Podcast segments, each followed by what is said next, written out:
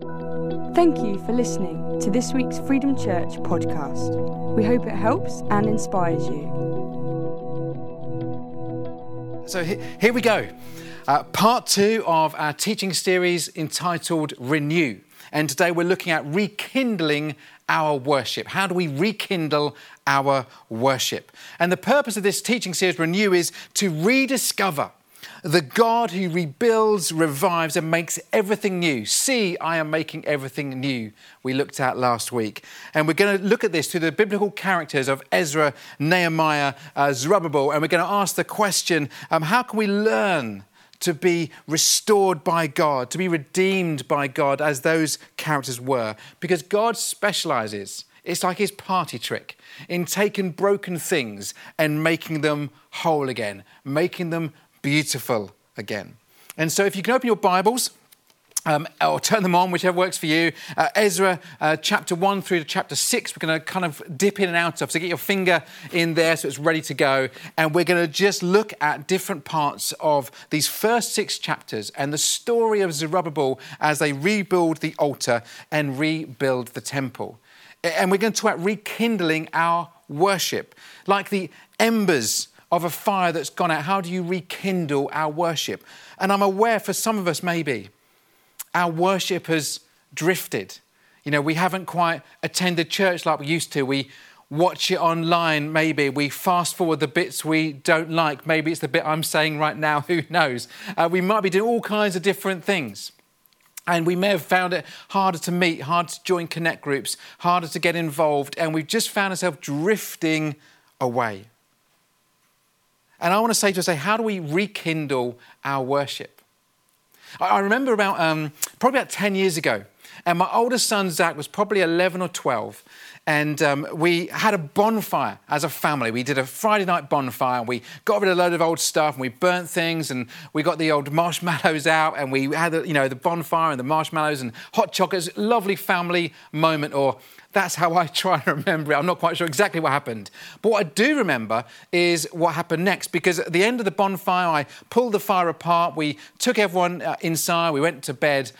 And the next morning, I woke up and I could still smell the bonfire.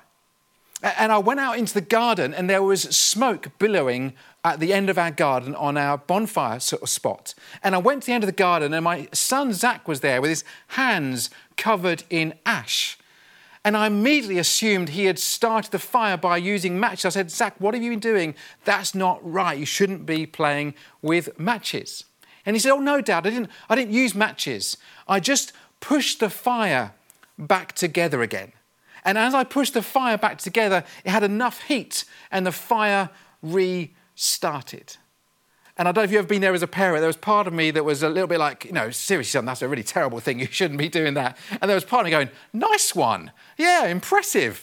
And he'd restart his fire by getting the embers, by getting the ashes and pushing them back together. He'd given the fire his attention, and suddenly it burst back into life.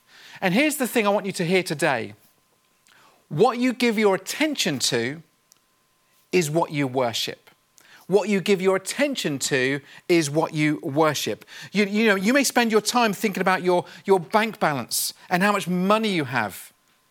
You're giving it your worship. You may be thinking about your career path and where you want to go next and the, the, you know, the, the promotion you're looking to achieve.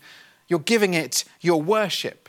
You may be focused on social media, getting enough likes and getting enough interest and, and watches and followers. You're giving it your worship.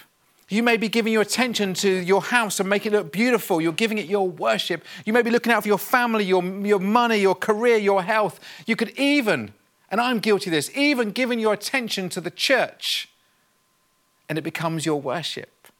But God is a jealous God and He wants us to give Him our attention. He wants us to worship Him. And so in this story of uh, Zerubbabel, we have this moment where the people of Israel have been taken uh, captive 70 years previously from Babylon, and they've been removed from their home, and they've, sorry from Babylon, sorry from Jerusalem back to Babylon for 70 years. They've been in exile. Some were left behind, and the kind of those who had possibilities and potential were taken to uh, to, to, Babylon, and all the, the temple was ransacked and broken down. The altar was smashed to pieces. The walls of the city were pulled down And that's the moment we find ourselves 70 years later. And so King Nebuchadnezzar is no more. The Babylonian Empire has crumbled as well. Along came the king of, of Persia, King Cyrus. And if you go to uh, Ezra chapter 1, verse 1, it says these words In the first year of King Cyrus of Persia, the Lord fulfilled the prophecy he had given through Jeremiah. Remember last time we talked that Jeremiah had said in 70 years you'll be in exile for? And here we are in 70 years' time. He stirred the heart of Cyrus to put this proclamation in writing and to send it throughout the kingdom. This is what the uh, King Cyrus of Persia says. The Lord, the God of heaven, has given me, he says, all the kingdoms of the earth. He has appointed me to build him a temple at Jerusalem, which is in Judah. Any of you who are his people may go to Jerusalem in Judah to rebuild this temple of the Lord, the God of Israel, who lives in Jerusalem. That's what he was saying. He was saying that's if you want to go and head back and help in your hometown of Jerusalem, you can go back now. And he was declaring this moment, this I, Cyrus, is making this decision. But actually, God had gone before Cyrus. In fact, 150 years before Cyrus was born, Isaiah the prophet had a word that one day there would come a king called King Cyrus who would send the people of Israel back to Jerusalem. You can read it in Isaiah 44. It says this in verse 28 When I say of Cyrus, he is my shepherd, he will certainly do as I say. He will command, rebuild Jerusalem. He will say, restore the temple. King Cyrus was just doing what the prophet had already foretold. He was joining in God's big plan, which is always a great place to find yourself. And maybe he thought it was down to him, but actually, God was going ahead. And we can spend a lot of time looking at the history there. It's a fascinating story of Cyrus and the role he played and the numbers of times he gets mentioned in Scripture. But he enabled Zerubbabel to lead the people of Israel back to Jerusalem to rebuild the altar and the temple. And I want to say to, this to us as Freedom Church we must never uh, forget the prophetic words that God has spoken. They may have not come about in the last few months or the last few years. Maybe it's going to take decades for things to come about. But God keeps his promises. God keeps his words. If God has spoken, hold on to the prophecy that God has given to you. Maybe you're still holding on to a word that God has spoken over your life. Don't let go of it. It was 150 years later, after Isaiah had given the prophecy, that actually Cyrus was even born, and many years later before it became a reality. At the same time, the, the, the, prophet Jeremiah had a word, and it was 70 years of exile. And there's something going on here really prophetic. This is not just a historical story, this is a prophetic story. It's a, it's a declaration of what God does. There's a whole discussion around were the 70 years actually God saying, You've, you've, you've stopped following me, you've stopped worshipping me, so I'm going to put you in a, a Sabbath exile. I'm going to give you time out until you get back to where you need to get to of rekindling your worship. The role of Jerusalem in the history of the Jewish people is significant. And when they've been forced away from Jerusalem, it's like a sense of loss and grief. And when they're back, it's a sense of, of, of, of possibility and wonder what God might be doing. So I want to ask you, what is God reminding you of there? What words has God spoken over your life that have not been fulfilled? What are you hearing God saying? Prophecy is simply God, uh, us speaking out what we believe God is saying, us declaring the truth of who God is. And I believe that Freedom Church, we need to be listening to the prophetic word of God and be looking back at our history as well as looking at our future and saying, God, what have you said before that we need to hold on to because there's something else coming? There's something ahead of us. This is not just a story in the Bible, this is a prophetic declaration of what God will do again. Are we listening to God? And then, secondly, it's not just a prophetic story that's going on here, but it's also um, this story is all about rekindling our worship before we build our walls. We need to rekindle our worship before we build our walls. In Ezra chapter 3, the first two chapters are really about kind of numbers of people and what was taken, what was returned, and the people who returned. Um, but in Ezra chapter 3, verse 3, it says um, these words even though the people, uh, as they arrived in Jerusalem, were afraid of the local residents, they rebuilt the altar at its old site. Then they began to sacrifice burnt offerings on the altar to the Lord each morning and evening. They chose to rebuild the altar before they built the temple. And I think this is a significant uh, process that's going on here, led by the priest, Zerubbabel. That we must be people who rekindle our worship before we get busy with our activities. Where someone's so busy trying to build things and do things and look impressive, and we forget the quieter place, the place of, of, of, of worship, the place of sacrifice. And we need to put God first and choose to put Him at the center. You know, as, as a Freedom Church, as you know, we've bought a piece of land and we're looking to develop that piece of land. And we've got a meeting this week with the architects to see where that goes to next.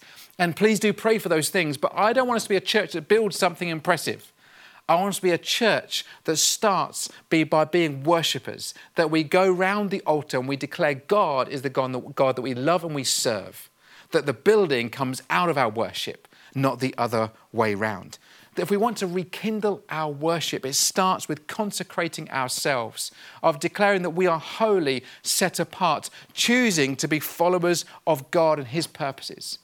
The writer in 2 Corinthians tells us we are like cracked vessels, we are jars of clay, and we carry the Spirit of God within us. When we rekindle our worship, that Spirit that we carry burns brighter. Our worship turns our poor efforts into something powerful as we worship God, those embers become powerful flames that transform the community around us. We need to keep our attention on God, rekindling our love for Him, our worship of Him. You might be thinking, well, what is worship? It's such a big word. Well, here's a great definition from Eugene Peterson, who wrote the Message Bible. He said this He said his definition of worship was this Worship is the strategy by which we interrupt our preoccupation with ourselves and attend to the presence of God. That's really good, isn't it? We, we, we, we interrupt our preoccupation with ourselves and we attend to the presence of God. And it's, it's strategic, it's deliberate, it's intentional. We pause and we go, let's do this deliberately. Let's find a strategy, not just hope one day it works. That's why people say, oh, I don't really go to church, I just am the church. You know, I don't need to attend anything. Listen, gathering as a church is part of our strategy to make sure that on a daily basis and on a weekly basis, we have routines and habits and disciplines to make sure that we are interrupting our preoccupation with ourselves and giving our attention, attending to the presence of God. You know, worship is all about the who, it's not about the how. We get, often get sidetracked by the styles of how we worship. We get sidetracked by, you know, the different sounds we might use, the different bands, the different song types. We get surround, we get sort of uh, pushed by people saying to us things like, um, you know, worship is actually our whole life. It's not just music. It's not just, you know, singing songs. All that I do. It's my vocation. It's my workplace. We say it's maybe it's about our creativity, our gifts. Um, it's about the, the spiritual gifts. It's about pastoral care, social justice. And we bring all that stuff into our worship, which is true to a point. But if it's not careful, it still becomes the how rather than the who. And we get sidetracked by our activity. And if we end up elevating our activity above our worship, then we actually end up giving it an idol, become an idol. Our social justice can become an idol. Our desire to be moving in the gifts of spirit can become an idol. Our love of music and different styles and bands and stuff can become an idol. Our activity of worship is actually becomes the thing we worship rather than the person we're trying to worship. Remember, worship is the strategy by which we interrupt our preoccupation with ourselves and we attend the presence of God. It's the altar before the temple. Are we giving our attention to God before we give our attention to our activity? That's my challenge to you. And then, if we carry on in Ezra chapter 3, um, there's this moment where the, the temple is now starting to be built. The foundations are being put into place. And in Ezra chapter 3 and verse 10, we have this really strange moment it's a really odd moment. And, and if you've read it before, you'll go, this is a very strange thing that takes place. Why is this documented? But it says these words, verse 10 in Ezra chapter 3. When the builders completed the foundation of the Lord's temple, the priests put on their robes and took their places to blow their trumpets. And the Levites, um, uh, the descendants of Asaph, clashed their cymbals to praise the Lord. With praise and thanks, they sang his songs to the Lord. He is good. His faithful love for Israel endures forever. All going well so far. They're celebrating because the foundations have been laid for the temple and it's really exciting. And then the people gave a great shout, praising the Lord. And then, verse 12, this happens. But many of the older priests, Levites, and other leaders who had seen the first temple wept aloud when they saw the new temple's foundation. The others, however, were shouting for joy. The joyful shouting and weeping mingled together in a loud noise that could be heard far in the distance. There was this moment where there was tears and there was celebration, where one generation who remembered how it used to be are, are, are, sad because they go, We remember the glory days of Solomon's temple. It was beautiful. It was stunning. It told the story of how great our God was. And they suddenly realized how we'd let things lapse and how things had gone to ruin. Whereas the younger generation, they saw the foundations, they saw the possibility, and said, This is exciting. Imagine what we could do with the future. And you had those two uh, groups of people side by side, one cheering, one in tears. Sounds like the possibilities of a football match tonight. There could be some tears and there could be some celebrations. I'm just hoping that we're on the side where there is the celebration and not the tears. And maybe it'll be a moment where those who've experienced the 1966 World Cup final will remember what they used to be like, remember their good old days. Whereas the younger generation remember what is to come and the future. And I want to say to us as the church here at Freedom Church, I love the fact we've got such a diverse uh, generations, that we've got small babies up to great grandmas and grandpas, and it's fantastic. I love that. And we need the wisdom of the old. We need the memory of the old, those who've seen and experienced and mature. And we also need the passion, the enthusiasm, the energy, and the drive of the younger generation. We all need each other. We need one another, and we need to recognize and look to those who've got experience, say, help us as we move forward. And we also need to turn to the younger ones and say, Will you help us drive to this next place we need to get to? We need one another. And there's that moment of, of almost that tears of loss and, and grief and disappointment mingled with joy and shouts of celebration at the same time. There's so much, isn't it, about community. And then the last thing, and there's some very strange parts to this story. The last thing I want to leave you with is this be careful who you build with. Be careful who you build with. In this moment in, uh, in uh, Ezra 4, there's this moment where the enemies of Judah and Benjamin said, heard the exiles were rebuilding a temple to the Lord. So they approached Zerubbabel and the other leaders and said, Let us build with you, for we worship your God just as you do. We have sacrificed him ever since King of Assyria brought us here. But Zerubbabel, Jeshua, and the other leaders of Israel replied, You may have no part in this work. We alone will build the temple for the Lord, the God of Israel, just as King Cyrus of Persia commanded us. Now, that can sound a little bit harsh. You're like, hold on a minute. You know, they're wanting to help. These people who've, who've lived here for the last 70 years, they want to help. They want to help restore the temple. This is a really good thing. Surely, Zerubbabel, why have you said no to the people offering help? But, but here's the thing the people offering help had been living in the land for the last 70 years, faithful, reliable, but had become accustomed to a broken down temple. They'd abandoned the altar. They'd seen the walls pulled down and left it as it was. They'd become comfortable with the world around them. Be careful who you build with. There will be people around you, the voice of the culture of the day, who has become comfortable with being part of all that we see around us. And sometimes it comes a point as Christians, as followers of Jesus, we have to say, actually, we're not going to build it the way the world thinks we should build things. What is God calling us to do? Who are the people who are carrying the mandate, who are carrying the message, who are following the prophetic word, not just hearing the voices of everyone around them? Sometimes it's not acceptable to accept the help of those around you, and saying, actually, no, we are doing this with a different version, a vision. We've got a different purpose. And sometimes, you know, it's hard when you're working in partnership with other agencies and organizations. Sometimes you have to say, this is not for all of us to do. This is only for some of us to do. Watch who you give your attention to. Don't just help, uh, get the help from those who've been left behind, faithful, good people who've become accustomed to letting things be as they are, who let things be watered down, who have let um, you know the, the, crumbling walls stay crumbling, to have let the altar remain broken, who've let the temple stay smashed onto the ground. Watch who you give your attention to. Let's get the worship team back up, and I can say that now, and they can literally appear next to me here on the stage, which is fantastic. But as we wrap this up, I just want to say a couple of things here.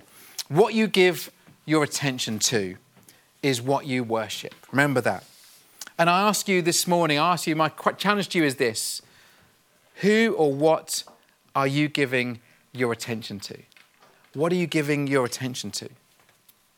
Are you consecrating yourselves? Are you making yourself holy and set apart for God? Are you rekindling that flame within for God? Or maybe today you're feeling far from Him.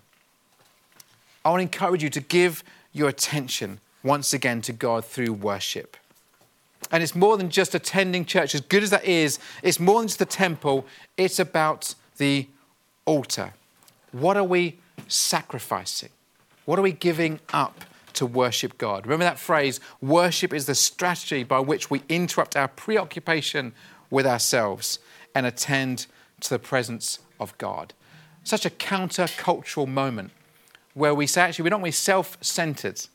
We're going to give up the preoccupation with ourselves. We're going to choose to give our attention to God. What are you preoccupied with today? What are you giving your attention to? It is time to light the fire again. It's time to reignite. It's time to call down the power of God and say, God, would you fill me anew? Fill me afresh with your Holy Spirit. Set me on fire again that I may transform into becoming more like you. In a moment, I'm just going to pray and then the band are going to lead us a song. And then we've got a chance to take communion together, whether you are online or in locations. An opportunity to remind ourselves of the God we worship. He is the reason we do what we do. Let me pray for us.